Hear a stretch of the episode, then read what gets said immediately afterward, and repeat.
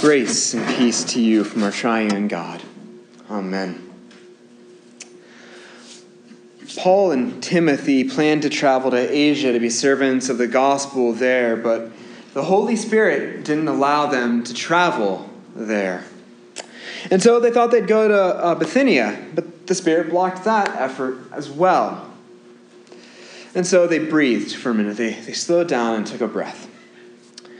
And during the night, Paul had a vision of a Macedonian man pleading with him for him to go and help him or the people there in Macedonia, which is the northern part of Greece.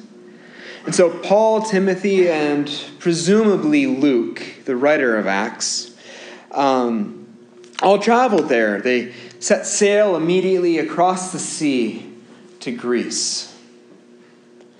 They wasted no time at all. They simply followed where Christ beckoned them. Now, we Methodists are planners, are we not? We have committees for just about everything. Um, and I think that it's great that we want for as many people as we can have to be part of the decisions of our church to have a say in what the church is doing, to have some buy in to what we're doing. We are a church that prioritizes the ministry of the laity. We know that the work of the church is really done by you all in the pews rather than the clergy up front, right? But in practice, so often our committees can get in the way, right? We make plans in a committee, but then we struggle to ado- adapt those plans as needs change with any uh, speed at all. Sometimes we struggle to meet the needs of the rapidly changing world around us because committee work is slow, right? It's, it's slow. And if you miss one of those meetings by a day, then you've got to wait that month or better. It's, it's a struggle for us to meet needs. But even in our personal lives, and maybe especially in our personal lives, we like plans. Now, she's not here to defend herself, and so I'll throw her under the bus. I, I, I'm kidding. Uh, she knows that I'm going to talk about her, and she's okay with it. But Courtney is a planner. Um, I am not. Courtney is. It, it makes us a really good fit. Um, she's really, really into lists. Uh, and she judges me for not making them myself. She makes lists of the lists that she needs to make sometimes. Like I said, she's really into her lists, and I think that it's helpful on a lot of levels, especially when you're preparing for a move, for example. Um, but sometimes, because she's such a planner, she struggles to adapt, especially when she doesn't see the change coming, such as when we get moved. Um, and so she's clearly this concrete person. She has to, and she has to wrap her head around everything in a concrete way. It's a constant endeavor for her uh, to wrap her head in a head around a concept in ways that I don't feel the need to. I have that 33,000 foot view, and she's down in, in the details, uh, not where I live. Um, and so when God gives us nudgings that something needs to change, it can be a struggle for us. It's not on her list, after all. But Paul and his companions have a trust in God that they are being called by God, and so they go. In a way that very few of any of us can really fathom. That they could just pick up life and go at the drop of a hat. Even us Methodist pastors don't do that. And once Paul and his companions arrive in Philippi, they, um, they stay there for a few days with their ears to the ground. They're trying to figure out where the Jewish people are meeting in the relatively hostile Roman district of Macedonia. They figure out that there's some sort of prayer gathering down by the river outside the city gates. They go to a place on the margins, a place outside the safety and comfort of the city walls, to where some women are praying. These are people who are worshiping a God outside of the gates of the Roman collection of God, that pantheon of gods. And they're worshiping this God outside of the gates of a respectable Roman metropolis. And they're doing this outside of the gates of social norms with regards to gender and socioeconomic status. Paul really shouldn't have been talking to those women according to those expectations. Clearly, God is doing a new thing in Philippi. So often, it can be tempting to just open our church doors, sit back, and wonder why people aren't coming through them. That's the way it used to work, isn't it? The doors of the church could simply be opened, worship time announced, and people would be in the pews on Sunday morning, right?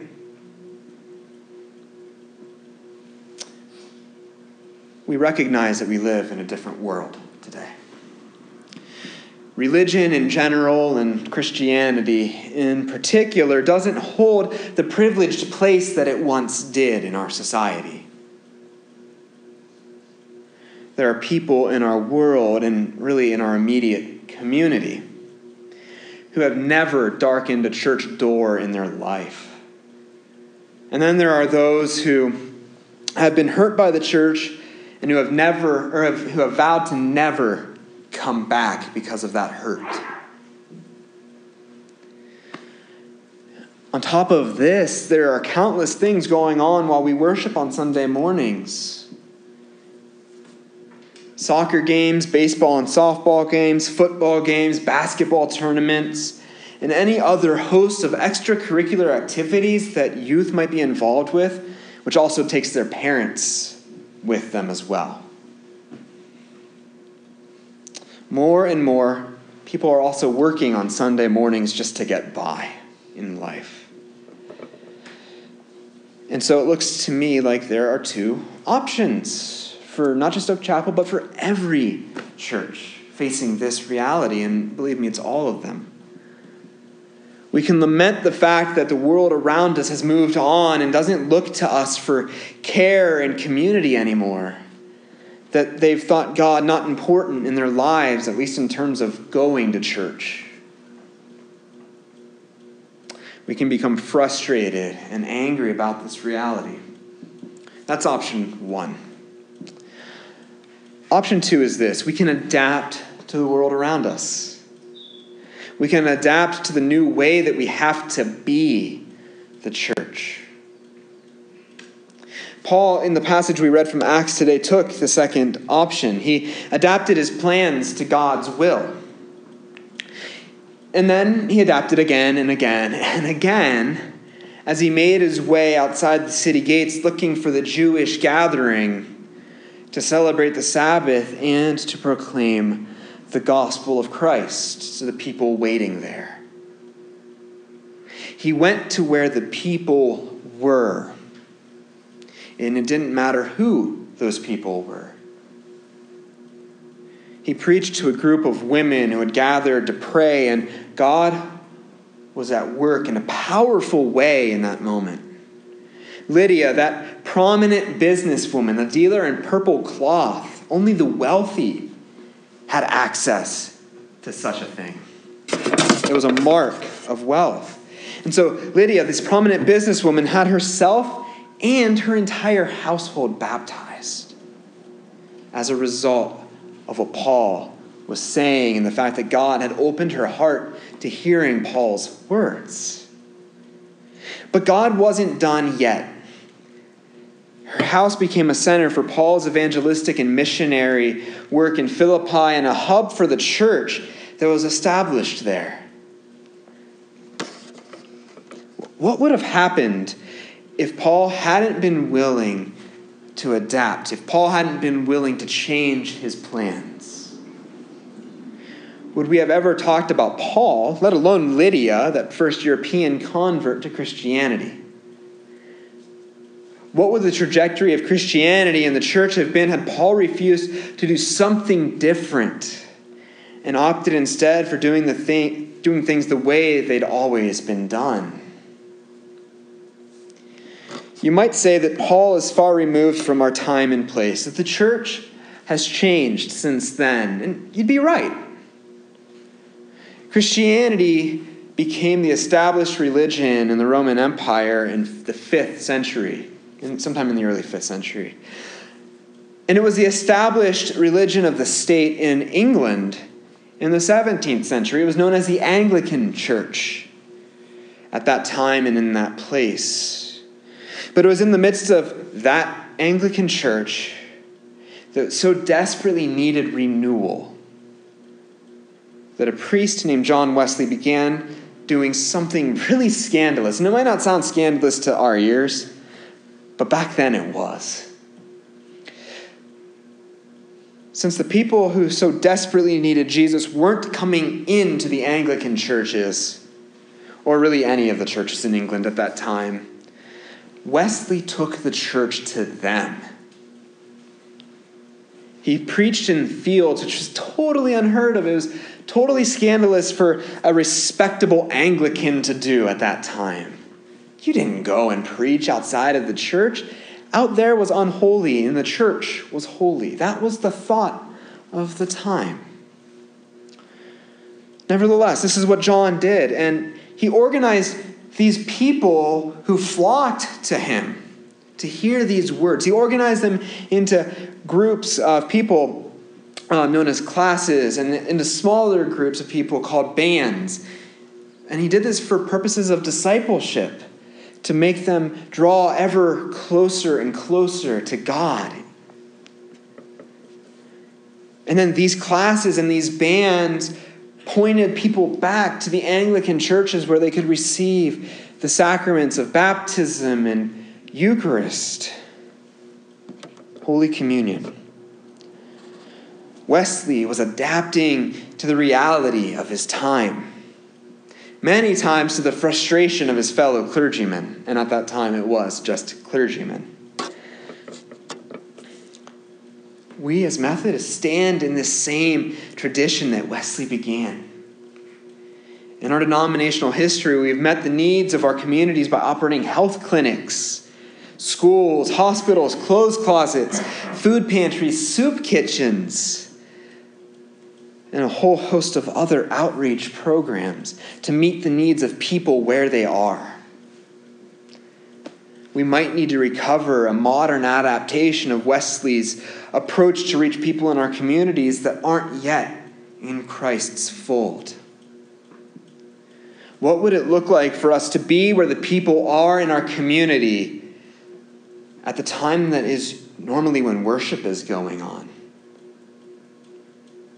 The soccer fields, the coffee shops, the stores, wherever people are, instead of being with us at church, being the church, what would it look like if we went out and met them where they are at this time? What would it look like for us to take the church to the world? It might be frightening to begin this work. Work that takes us out into the unknown beyond our gates. We don't know how we'd be received, we, if we'd be received at all. We don't like the possibility of rejection, and it's a very real possibility in doing that kind of work. But we have tools at our disposal that can help us in this kind of work. We've got demographics research that we can rely on telling us what people are doing, what their needs are, what stage of life they're in, so that we can better adapt to what they might need. We also have access to specialists in our conference and beyond to help us in strategizing on how best to reach the people we're looking to reach. But none of that matters unless we place our trust and faith in God leading us to that work. If we have faith that God desires to reach the people out in our community that are the nones and dones, the people who have never had any interest in church, and the people who are just done with church for a variety of reasons. And if God's calling us to go and reach them, then we can have confidence. We can have the confidence that God will be at work where the people gather uh, so that they can hear the gospel proclaimed both in word and in our actions. Because this is what Paul did. And as a result, Lydia was baptized. That was her response to the word. Was I want to be baptized.